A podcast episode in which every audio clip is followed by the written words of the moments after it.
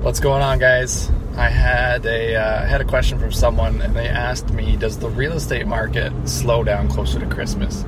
And there's a yes and no answer to this.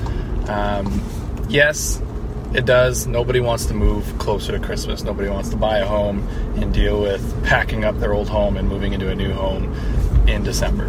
At the same time, with the market going the way that London and St. Thomas is, everything is selling very quickly. Um, when you're looking at investments, it doesn't really slow down because most investors are just buying a property hands off, usually, um, and they don't necessarily need to move belongings into it. So it's a yes and no answer. I would say with the market that we're having right now, it's not really slowing down. It does uh, a little bit, but it's still competitive out there.